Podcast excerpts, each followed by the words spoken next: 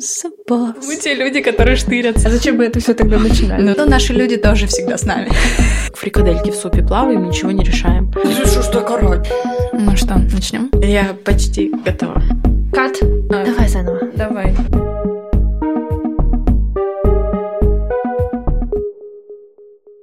Ребята, всем привет. Это подкаст «Все глубже». И глубже. И с вами Мари. И Крис в поисках утраченного времени.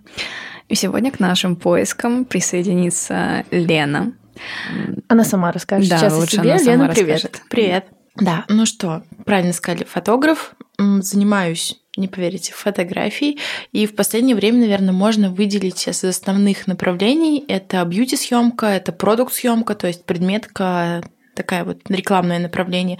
Ну и непосредственно все равно работаю с людьми при этом всем. Сейчас больше акцент идет на какие-то такие, можно сказать, тоже коммерческие заказы, то есть когда фотографии работают дальше. Это, например, съемки для музыкантов, потом они используют эти фотографии для обложек своих песен, а, каких-то тоже деятелей нашего прекрасного СМИ. И это, в принципе, достаточно интересно. Класс. Смотри, мы сначала хотим у тебя узнать про твой путь, а потом уже я тебе расспрошу про все самое интересное для фотографов. Ехала на Я такси. пока выйду, да, как бы отсюда, наверное. Так, мы узнали, Лена ехала на такси. Это отлично. А вот на, так- ты на таком же такси въехала в профессию фотограф? Скажи мне, пожалуйста. Нет, я как раз, наверное, добиралась на сначала на лисах, потом на гусеницах, потом на воздушных шарах, судя по всему, потому что начала я очень-очень давно, и это было... Мне было лет 11, когда я первый раз сделала фотографию и почувствовала вот этот вот эксайтинг от того, что я что-то создала, и это что-то было красивое. Сфотографировала розочку. Но это была именно, вы знаете, такая фотография, которая похожа на вот эти вот стоковые картинки, там типа капельки на ней, она такая красивая вся. Это была абсолютно стрёмная фотка, когда я нашла через какое-то количество времени, в плане она по качеству была. Но именно по композиции, по внешнему виду она прям была такая вот, как с картинки. И вот это вот ощущение, что я создала что-то, что я видела где-то, и это такое же прикольное, меня прям... Ну, Вот эти вот, короче, мурашки и вот это вот ощущение творчества, наверное, что ты что-то создал с нуля. Ты это как-то заметил, увидел и можешь показать другим. То есть, в принципе, фотография — это как такой фильтр, можешь показать свой мир другим людям, и это прикольно. Вот. Ну и получилось, что с того времени а вот эти мои лисы, кони и воздушные шары начали свой путь, а, шли, шли, шли, летели, ползли. И вот сейчас, получается, прошло 15 лет, Сложно назвать это такси, которое ехало 15 лет. Сейчас, в принципе, у фотографов есть как раз возможность доехать на такси, потому что очень много курсов, очень много информации. Сейчас скажу, как такой дед, когда я начинала, такого не было. Вот. Но в целом не могу сказать, что это как-то было плохо. Это было кайфово. Скажи, а ты помнишь вообще свой первый коммерческий заказ, вот за который ты получила денежку? Да. Помнишь? Да, это было 500 рублей. Ты, наверное, их сразу... Да, я купила себе два DVD-диска. Вау, какие? А, ой, там был «Реквием по мечте» и «Путешествие к центру Земли». Сильно. У меня аж мурашки Сильно, у меня пошли. тоже мурашки пошли, да, сильно. Вот, это была фотосъемка девочки в лесу, в снегу, ну вот это вот классическое «давай подкинем снег», «давай я упаду в сугроб». Я старалась, прям это был незнакомый мне человек, мне написали ВКонтакте, у меня была группа ВКонтакте, где я там выставляла свои фоточки, в основном тогда это были фотки моих одноклассников, ну такие вот симпатичные, там подружек фоткала в полях, и как- какая-то предметка уже тогда у меня, так скажем, мое развитие шло через эту предметку, там я сережечки на подоконнике раскладывала, у меня была чашка Starbucks, я ее там раскладывала рядом сережки, вот это вот все. И мне написала эта девочка в группу ВКонтакте, говорит, здравствуйте, мне нравятся ваши фотографии, пофотографируйте мне. Такая, вау, мама такая, проси денег сразу. Мамы они такие, да. Ой, мама, да. Ну и, соответственно, это была моя первая коммерческая съемка. Кайф. Получается, твоя семья, э, твои родители, мама, они, они тебя очень поддерживали, да, в этом? А, на, знаешь, тут такой вот сложный вопрос. Ну как, он достаточно простой для ответа, но с поддержкой прям вот такой напрямую это назвать прям нельзя. То есть, конечно, как хобби, как увлечение это поддерживалось сто процентов. То есть, мне родители купили мой первый фотоаппарат, объектив. Естественно, если бы не они, то я бы не фотографировала тогда именно то, что хотела. Конечно, поддержка есть. Э, С другой стороны, родителям не всегда понятно, что фотограф — это тоже профессия. И, в принципе, у нас и в стране, и для поколений, которые как раз наши родители, для них вот это все максимально хоббиобразно. То есть, э, конечно, когда у тебя... Я по образованию инженер, и поэтому, когда ты инженер, программист, там, учитель, летчик, вот это все максимально для них понятно, устойчиво, стабильно. Что такое фотограф? Это непонятно. Поэтому вот в момент, когда я закончила университет, у нас был такой, ну, немножко плавающий период, когда я только так скажем, чуть-чуть стабилизировала именно, даже не чуть, а сильно пыталась стабилизировать все положение по работе. Ну, соответственно, мама... Мы не могу сказать, что она не поддерживает, она просто переживает. Ну, это как, в принципе, любые мамы. Они переживают. То есть на Бауманке настаивала мама, да? У меня вся семья инженеры. Mm. Тут не сказать, что настаивала. Мне кажется, после 11 класса выбирать университет, это проще в шляпу накидать название универов и вытащить, потому что э, я без понятия была в 11 классе, чем я хочу, какую, какой я должна выбрать университет, чтобы вот закончить и понять, это мое. Образования фотографов в России нет. Есть только колледжи, но это получается так. Тебя обучают, ну, таким ну, в общем, это сложно назвать каким-то таким прям хорошим. Вот, например, режиссеров у нас есть там в ГИК, вот эти творческие направления, вот фотографов нет.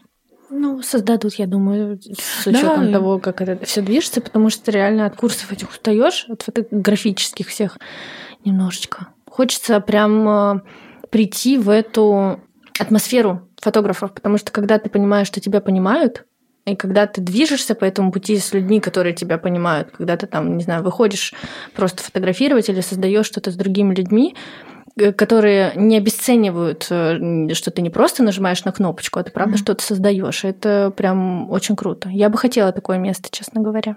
Мне кажется, в Москве в этом особого, особой проблемы нет, потому что, в принципе, у нас такая здесь творческая коалиция. Мне кажется, вся Москва — это в основном фрилансеры, люди, которые сидят в коворкингах, все такие модные, классные. Вот, потому что, в принципе, если посмотреть на регионы, я просто еще куратор на одном из э, образовательных курсов по фотографии, и там как раз у меня есть ученики, именно не из Москвы. Там совсем по-другому. У них там нет поддержки, у них нет магазинов, где купить, у них нет э, людей, которые им помогут. Они все делают в одиночку. И вот для меня те люди как раз герои. Все, кто в Москве, ну, у нас здесь очень много всего. Очень. Ну, да, с этим я согласна. У тебя не возникало никогда э, момента, что нет, все-таки это не мое?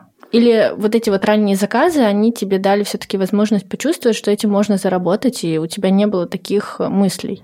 Вопрос, наверное, даже не в деньгах, а скорее где-то в масштабировании. То есть в определенный момент, особенно если, не дай бог, попадается какой-то не очень приятный клиент, слава богу, у меня таких было, по-моему, два или три всего а, за все, за весь период моей работы, ты в какой-то момент начинаешь сомневаться, а готов ли ты терпеть это дерьмо всю жизнь. Ну, понятно, что, возможно, ты как бы в глубине души понимаешь, что ты не будешь, не видишь себя, наверное, 60-летним, бегающим с фотоаппаратом, фотографирующим свадьбу но это я условно говоря. Но именно вот это ощущение, когда тебя чуть-чуть так вот осадили, и, конечно, для творческих людей это сложно. Я прям супер творческая, я ненавижу графики, я ненавижу дисциплину, какие-то режимы, поэтому для меня любое давление со стороны, оно очень чутко отзывается. Хорошо, что у меня вот от Бауманки, от каких-то вещей осталась вот эта стрессоустойчивость, и, в принципе, я могу это все разделить. Но Иногда для творческого человека достаточно тяжело именно заниматься хобби как работой. Такой есть маленький нюанс, что да, может возникнуть вот это вот ощущение, когда хобби перерастает в работу и начинает приедаться. Но в целом, если у тебя достаточно сильная мотивация, глубинная, вот эта творческая, я горю на каждой съемке. Вот после каждой съемки я выхожу такая, да, это было круто, я сделала что-то прикольное. Вот это вот ощущение, что я сделала что-то, что кому-то понравится, плюс я получаю фидбэк от людей. Вот это мне позволяет понимать, что фотография в моей жизни будет всегда. Будет изменяться способ получения денег. То есть сейчас у меня основная прибыль — это непосредственно фотография, я что-то сфотографировала, мне за это заплатили. И себя дальше вижу в продюсировании, в каком-то креативе, в каких-то историях про продакшн. Для масштабирования сейчас рост возможностей очень много, особенно в Москве. В Москве придумай идею, грамотно ее заверни, все, все будет хорошо. Поэтому, наверное, сейчас у меня вообще никаких сомнений нет, что я выбрала правильно. Хотя, вот, например, опять же, вернусь в период, когда я закончила университет, вот эта вот нестабильность, болтанка, у меня было 7 лет место, где жить, люди, с которыми общаться, занятия, которым нужно как бы заниматься.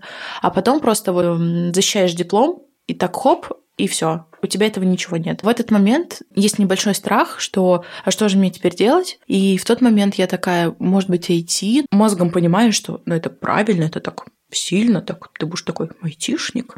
Но в целом, если говорить про то, что будет получаться, это только то, что делаешь для души. Блин, Класс. я бы сейчас просто выпила за это, на самом да, деле. Да, честно говоря, да, я прям так заслушалась тебя, потому что я прям тебе завидую как творческий человек, потому что у меня, конечно, телепает туда-сюда. Я просто не понимаю, когда что нужно делать, потому что вот ты говоришь, э, что ты вне графиков существуешь. Я, например, вообще не могу простроить свой график по фотографии. То есть я не могу Например, я уже много раз себе говорила, ты сделала съемку, ну сразу обработай, на день-два обработай. Ну я обрабатываю, я долго обрабатываю, честно, я прям не могу. Как, как ты строишь этот график? Вот мне просто интересно.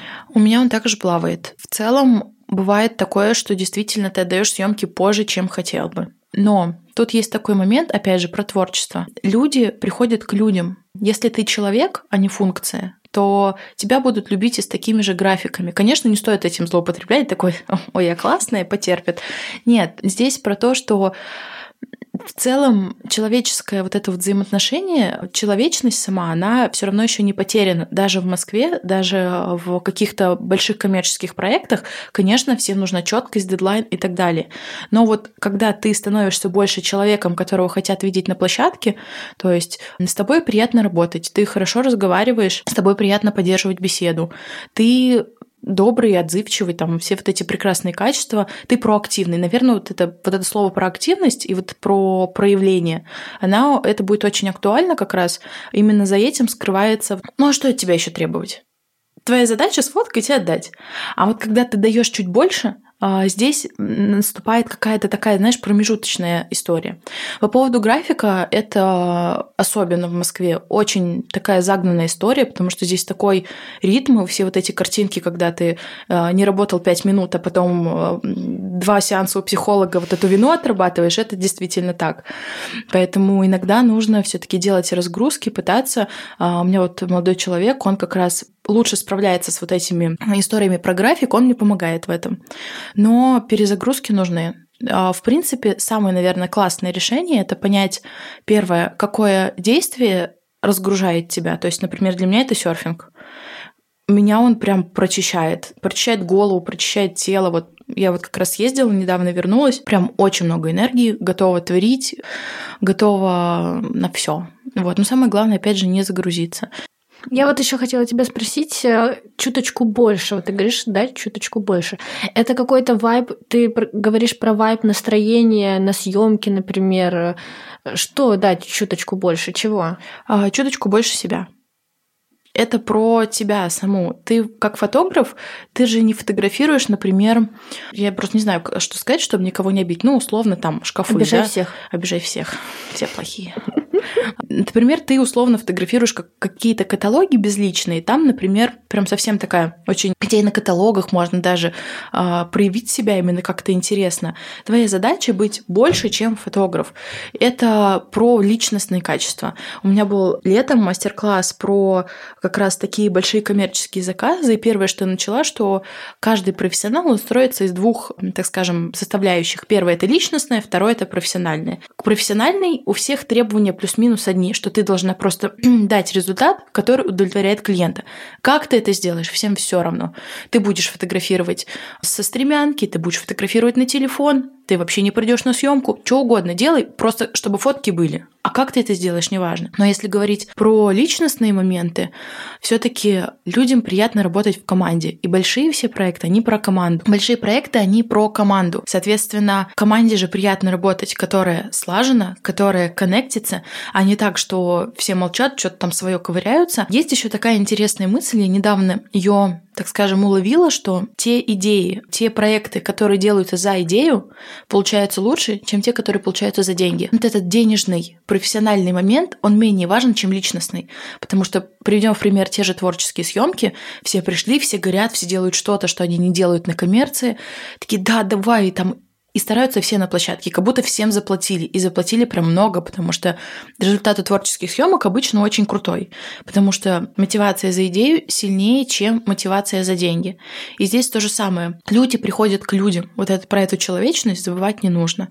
Если ты на площадке такой проактивный, ты душа компании. Конечно, не все так смогут. В плане, ну, кто-то может быть интроверт, кому-то проще помолчать. Но в целом это чувствуется даже через энергию. Основной принцип, которым пользуюсь в жизни, это баланс баланс во всем, потому что э, если посмотреть на природу, я просто очень сильно вдохновляюсь природой, потому что все, что сделано в природе, оно настолько сбалансировано, настолько доведено до идеала, потому что это работает не один день, не два, это работает на протяжении тысячелетий. И вот это меня настолько вдохновляет, что я пытаюсь это в свою жизнь также перенять. Это баланс эмоций, баланс работы и отдыха, баланс общения с людьми, баланс своего эмоционального состояния. Ты все поддерживаешь в балансе. Ты вкладываешь и творчество, и какие-то такие организаторские, такие аналитические, так скажем, моменты. То есть, когда ты выдерживаешь и творческую нотку, и при этом еще чуть-чуть в графике, все же в восторге. И как раз именно это стоит дорого. Когда ты в балансе, ты очень дорогой. Так вот мы а вот этот баланс, он у тебя как врожденный? Ты изначально вот сразу к нему пришла? Или у тебя были какие-то ошибки в графике, там, в построении и в прочее? То есть вот как ты его осознала, как ты его приняла? Ведь к этому люди годами идут. Ошибки есть до сих пор, я же человек. По поводу баланса у меня всегда было стремление к чему-то такому, что я не могу объяснить. До сих пор не могу это объяснить. Но с каждой какой-то книгой, с каждым разговором, с каждым, да с каждой прогулкой иногда, с таким открытым состоянием миру, ты находишь что-то новое, что такое так, еще тебе вот толику про баланс. Вот положим чуть-чуть вот, вот эта вот комната описания баланса, она пополняется разными моментами.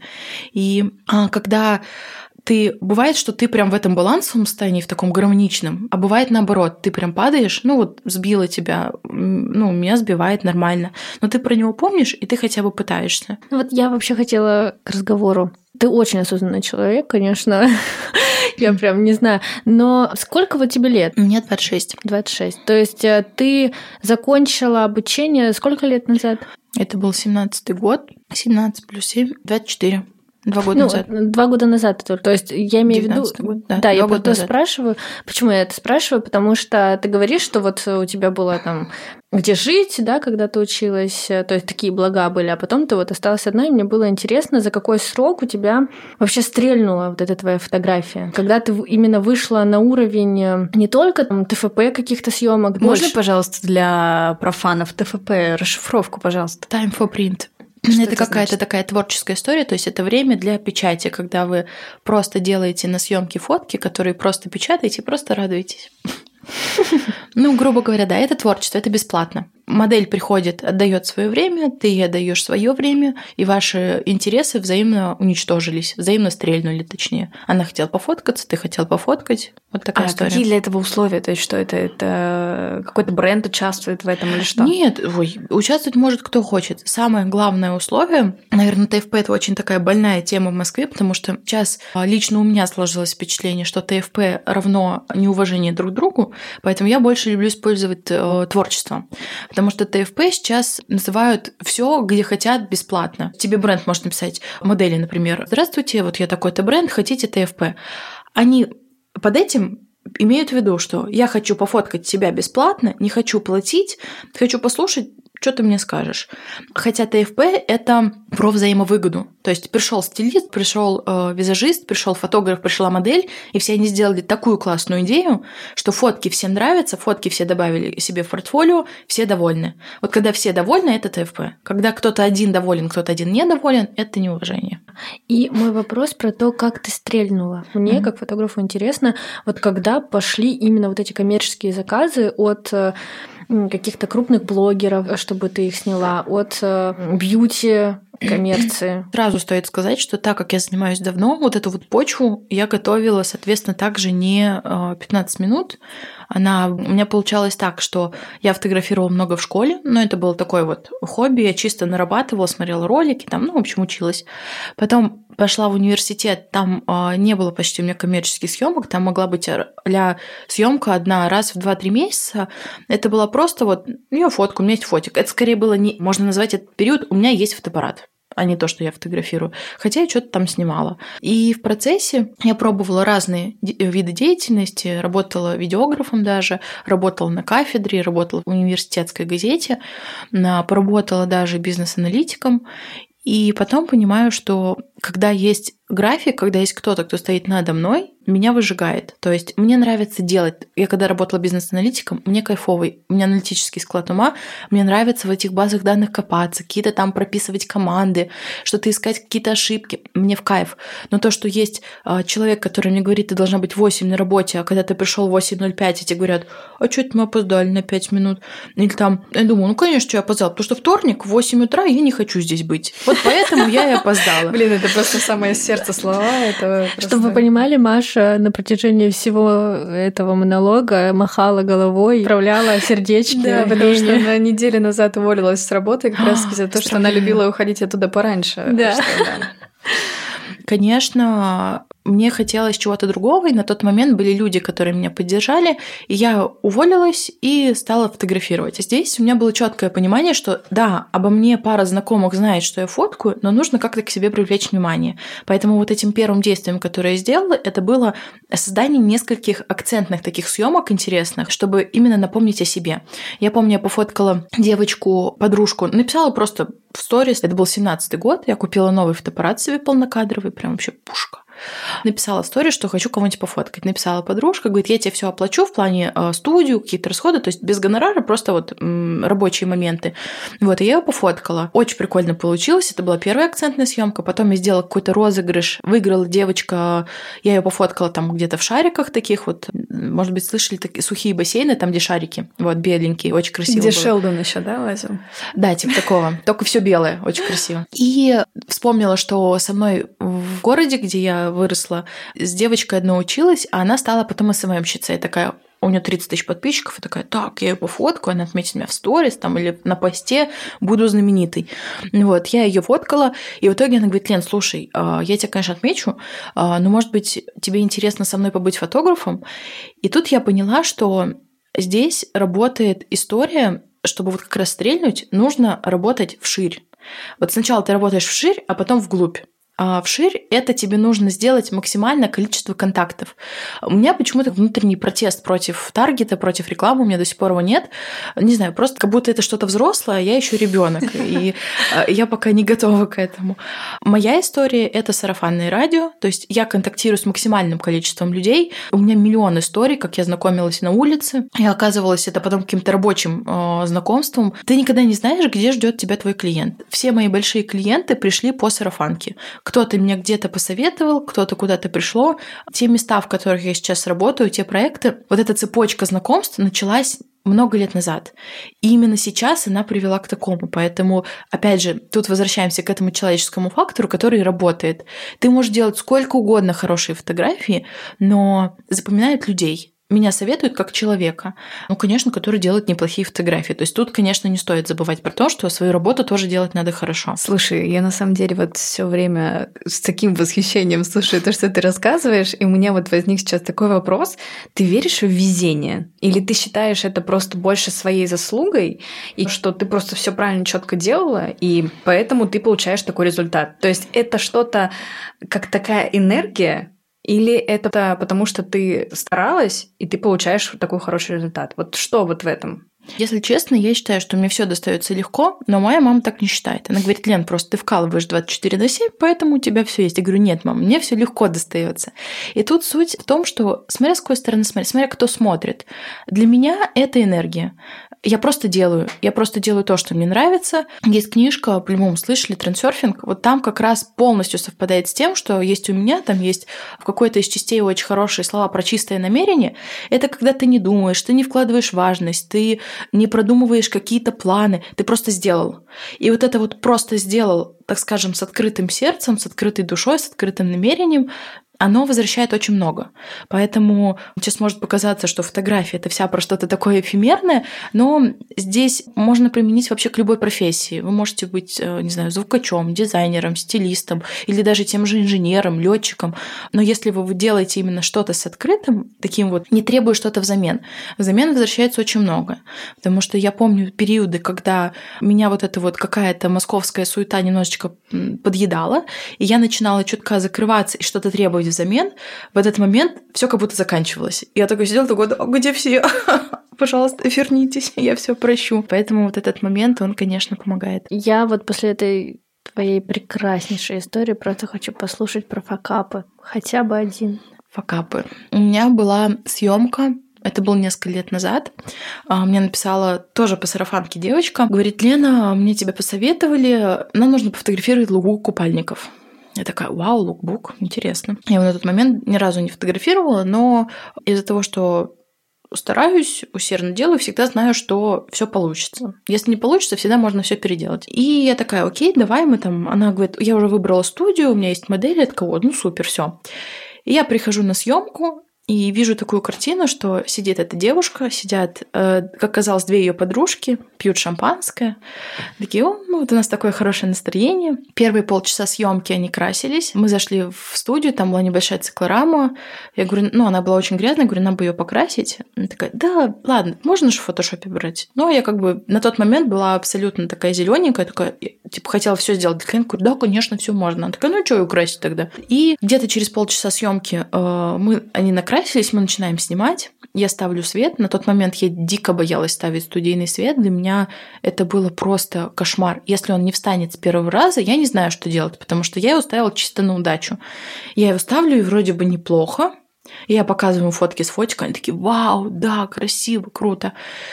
И такая, ну, слава богу, все. Снимаем, снимаем, снимаем. Одна из девочек была очень красивая, она прям... Ну, они обе были красивые. У одной такая более модельная внешность в плане нетривиальная, естественная. Другая была более такая куколка. Специфические девочки. И, в общем, мы все сняли, все супер. Я присылаю ей фотографии, делаю одну в ретуши ну, для себя, Прям говорю, мы можем с тобой встретиться, выбрать там оттенки какие-то. То есть прям максимально вот заинтересована. И я тут начинаю понимать, что что-то, что-то вот каким-то холодком повеяло. Я говорю, слушай, все в порядке, ты что-то ничего не отвечаешь, а я просто кинула фотку, после которой ожидал, типа, вау, вот это, типа, супер, потому что мне она нравится. И тут на меня начинает сначала капать, а потом просто выливается ушат э, какого-то непонятного... Пипи. Да, э, непонятной субстанции, и начинается, что, ой, да фотки вообще-то не очень. Я не знаю, как это вот, э, так скажем, хорошо рассказать, чтобы все таки и никого не обвинять. Одна из девушек, она работает э, на Первом канале или работала, не знаю. И я очень сильно почувствовала, что она повлияла на свою подругу и сказала ей что-то не то.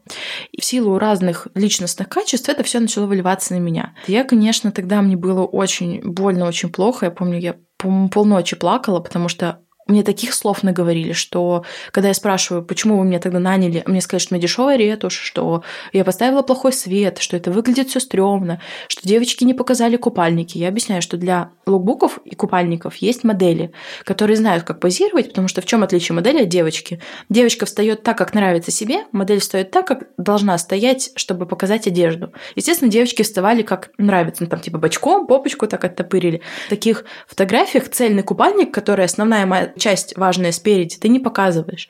Я, конечно, пыталась их развернуть, но это не всегда получается, это нормально. И тогда, конечно, очень много услышала. И когда финальный вопрос, я оставалась спокойно совершенно. То есть э, я поняла, что сейчас я доделаю свою работу, я не то, что не поеду с ней никакую встречу, я просто скину и забуду. Я финально спрашиваю, говорю, зачем вы меня вообще наняли, если вам вообще не нравится моя работа? Вы видели мое портфолио, вы видели мою ретушь, ничего не поменяла, сам сделала то же самое, что делала всегда. И она мне говорит, просто ты дешевая.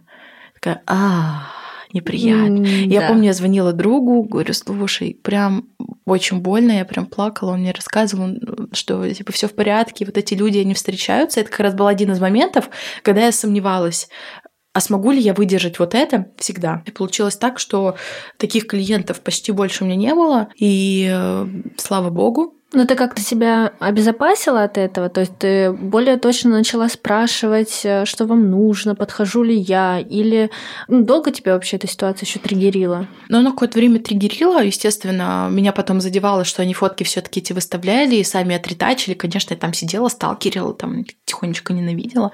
Но в целом, конечно, это все отпустило, но историю я очень хорошо запомнила. Сейчас мне помогает первое, что я, в принципе, чувствую людей по буквально по диалогу и фотографии, ну, учитывая, что я фотографирую людей, так скажем, наработалась какая-то база, я могу понять, токсичны они или нет. То есть ты просто смотришь на фотку, пара сообщений, и сразу все понятно. Если ты чувствуешь, что человек токсичный, ты либо резко задираешь ценник очень сильно, чтобы отработать вот эти вот нервы, и обычно человек сливается, то есть никто не в обиде, либо ты сразу отказываешься и тем и тем пользуюсь моментом. И второй момент это, конечно, брифы. Чем больше вопросов задашь, тем лучше.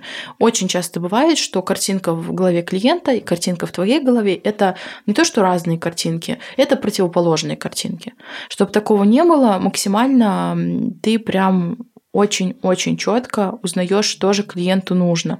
Прям, если он начинает даже беситься, ты ему объясняешь, что если вы мне об этом не ответите, ну, у меня всегда есть вот такая вот эм, так скажем, фразочка, защищалочка. Я говорю, окей, если вы там не хотите отвечать на вопросы, не знаете, что нужно, согласны ли вы с тем, что, передавая вот эти решения мне, вы снимаете с меня ответственность? То есть ответственность лежит на вас за все это. Или если он хочет какое-то откровенное дерьмище, простите, вы говорите, что это может выглядеть сомнительно, как так мягенько, дипломатично говорите. Вы это понимаете, и потом с этим не будет проблем. Либо можно подписывать договоры. Но вот эти вот в плане... А ты подписываешь? С какими-то клиентами да, с какими-то нет. Это... То есть это от твоего внутреннего зависит именно, да? Да, но хочу, ты или нет? хочу перейти на договора. Это очень приятно и удобно. Внутренний юрист э, внутри меня просто ликует сейчас. Договоры это очень хорошо, потому что у меня сейчас а, уже переписки начали вести договорной характер. То есть у меня весь этот договор просто в переписке. Так тоже можно, но с договором еще все более такие, М, у нас все официально, все бумажки любят в Москве. А ты работаешь какой-то своей командой? То есть у тебя есть люди, которые очень часто участвуют с тобой в съемках? Ну, да. Будь то стилист, там, визажист, есть, да? Я не могу сказать, что это прям моя команда, мы шайка-лейка ходим везде. Ну, конечно, выработался, так скажем, список людей, с которыми я работаю на, на определенных проектах. То есть, например, у меня есть несколько визажистов, один с одним там работаю, с другим там. Также есть э, стилисты, еще кто-то, но я не знаю, я всегда открыта новым людям, потому что Новые люди — это новые идеи. А, если даже у тебя нет никаких идей, придет человек, который тебе даст эту идею, а, даст тебе какое-то знакомство, которое потом, опять же, может выстрелить. Ну вот я хочу, кстати, по, по поводу этого спросить, потому что я как фотограф, видимо, я была очень э, неосознанным фотографом и неуверенным в себе, но когда на площадке мне предлагает кто-то идею со стороны, там модель или визажист, мне говорят, а давай так, а давай, а еще можно вот так. Раньше я прям на это очень злилась, раздражалась, типа я же фотограф, я сама лучше знаю. Сейчас, конечно, я отношусь по-другому к этому. Ты, я побывала, кстати, на твоей съемке. У нас с Леной будет еще YouTube видео, вы где все посмотрите, потому что фотографу это очень важно. Я побывала на съемке, я поняла, что ты очень открытая. То есть тебе могут порекомендовать, сказать, ты можешь послушать, э, как бы услышать, э, сделать или не сделать, это уже твой выбор. Но вот как ты к этому пришла, что идея это в принципе не именно там должна быть твоя, а в принципе ты можешь ее просто уловить от других людей и реализовать. А, я думаю, что здесь причина лежит тоже где-то в области психологии. Я принимаю других людей. А, то есть каждый из нас, он часть этого мира, мы все дышим одним воздухом и всякое, такое, всякое такое. Сейчас надо ехать на Бали с этими мыслями просто. Блин, таком Бали закрыть, да, не получится. Сейчас Шри-Ланку открыли. Все, ехали, ехали. Едем, едем.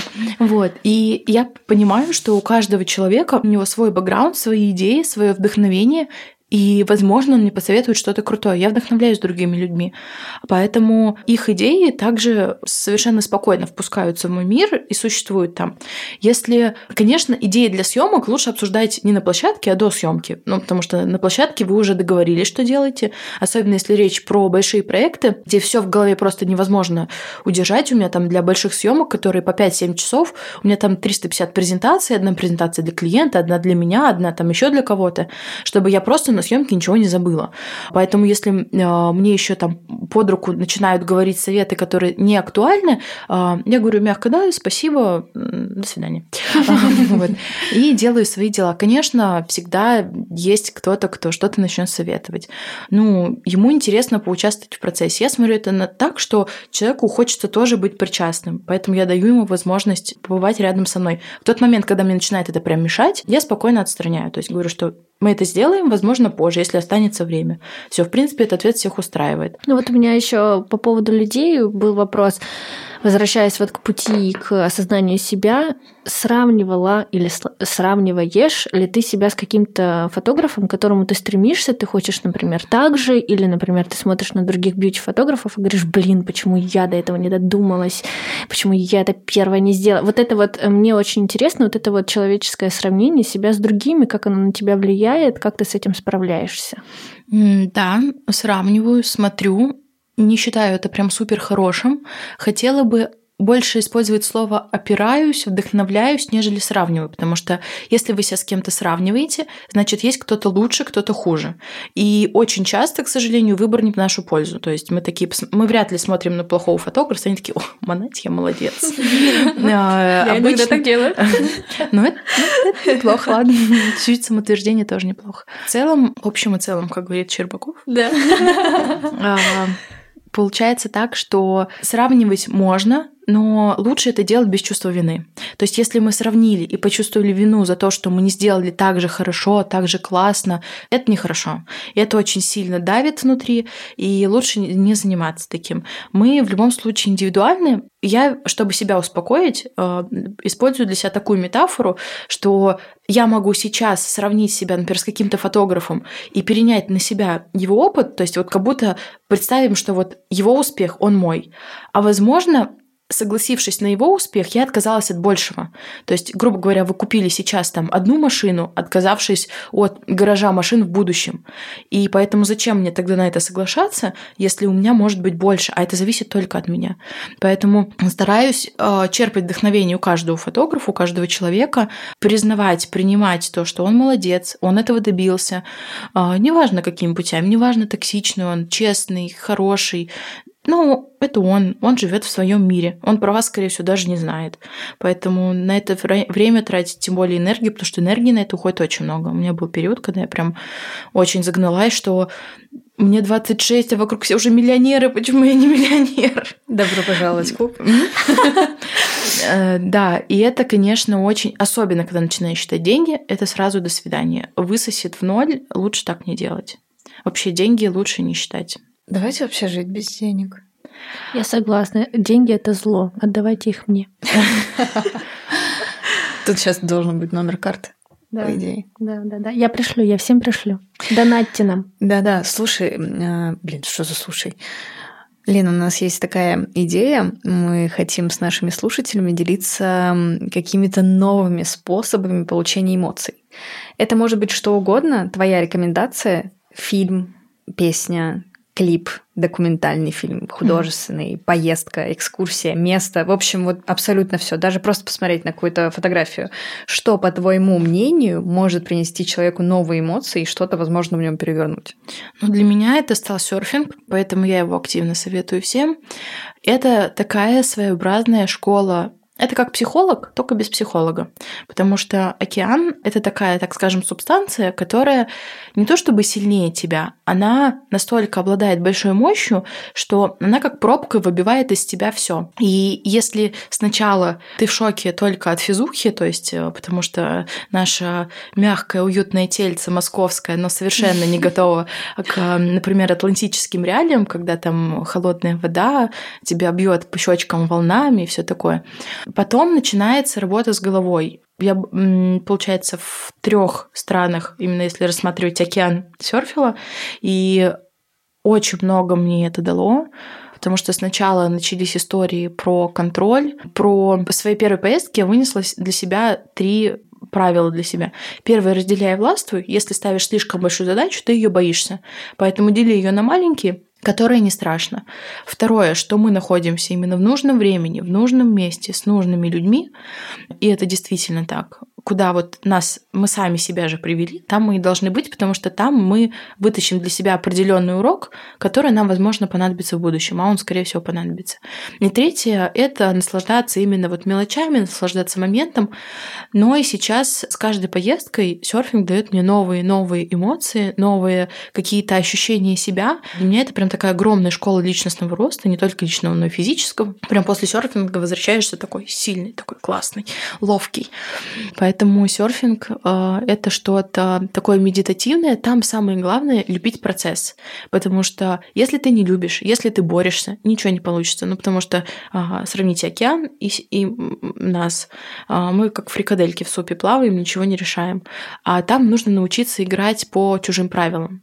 И, конечно, интерпретацию серфинга очень много. Вот, игра по чужим правилам и какой-то передача контроль. Там что угодно можно придумать. Мне кажется, 350 запросов можно проработать просто с доской и все. Это был очень необычный совет. Я куда-то улетела, мне кажется. Я вернулась в Португалию, например, потому что да, это просто потрясная страна. И я помню, что я когда патриот, я была... я нигде не была. я помню, что когда я там была, мы проезжали как раз пляж, который нам объясняли, что это один из самых знаменитых пляжей для серферов, то есть там Назаре? самые высокие волны. Назаре. Возможно. Я не помню, мы ехали на Капа де Рока. Угу. Да, Назаре И вот было. проезжали Она этот мимо, пляж. Да. И на океан, когда ты смотришь, ты понимаешь, что он здесь был, сколько лет, сколько он еще будет, угу. а ты вот такая просто песчиночка стоишь да. на берегу, и это да, это очень перерождает. Океан очень сильная штука. Да. Я думаю, что вот именно на такой прекрасной фразе, что океан сильная штука. А мы будем советовать? Нет, мы не будем, только Лена будет. Почему? Ну, потому что Лена так хорошо посоветовала, что лично мне нечего добавить. ребята, надеюсь, среди вас э, есть те, кому откликнулась эта идея с серфингом. Возможно, кто-то из вас им занимается, и у вас есть свои какие-то мысли, почему это важно делать. Пожалуйста, пишите нам обязательно в комментарии. А, для нас это очень важно услышать ваше мнение. И, возможно, у кого-то из вас есть э, свой личный способ э, расслабления и соединения с природой. Так что, пожалуйста, обязательно об этом пишите. Мы в следующем выпуске с удовольствием это обсудим. Да. И спасибо, Лена, тебе большое. Прям как-то ты сделала этот подкаст, я считаю. Самое интересное, что мы не, не задали никакие Ни вопросы из нашего списка. Я считаю это победой, кстати. Ну, мне кажется, просто потому что Лена сама на половину из них ответила. Да, да. То есть она так э, сама себе задавала вопросы, сама отвечала. Ну, это очень круто, правда. Мне прям так интересно было, я даже не ожидала. Да, просто время, а так бы я еще слушала и слушала, честно говоря, поэтому спасибо тебе большое. Да, Лена, это было очень круто. Спасибо. Приду еще завидеть.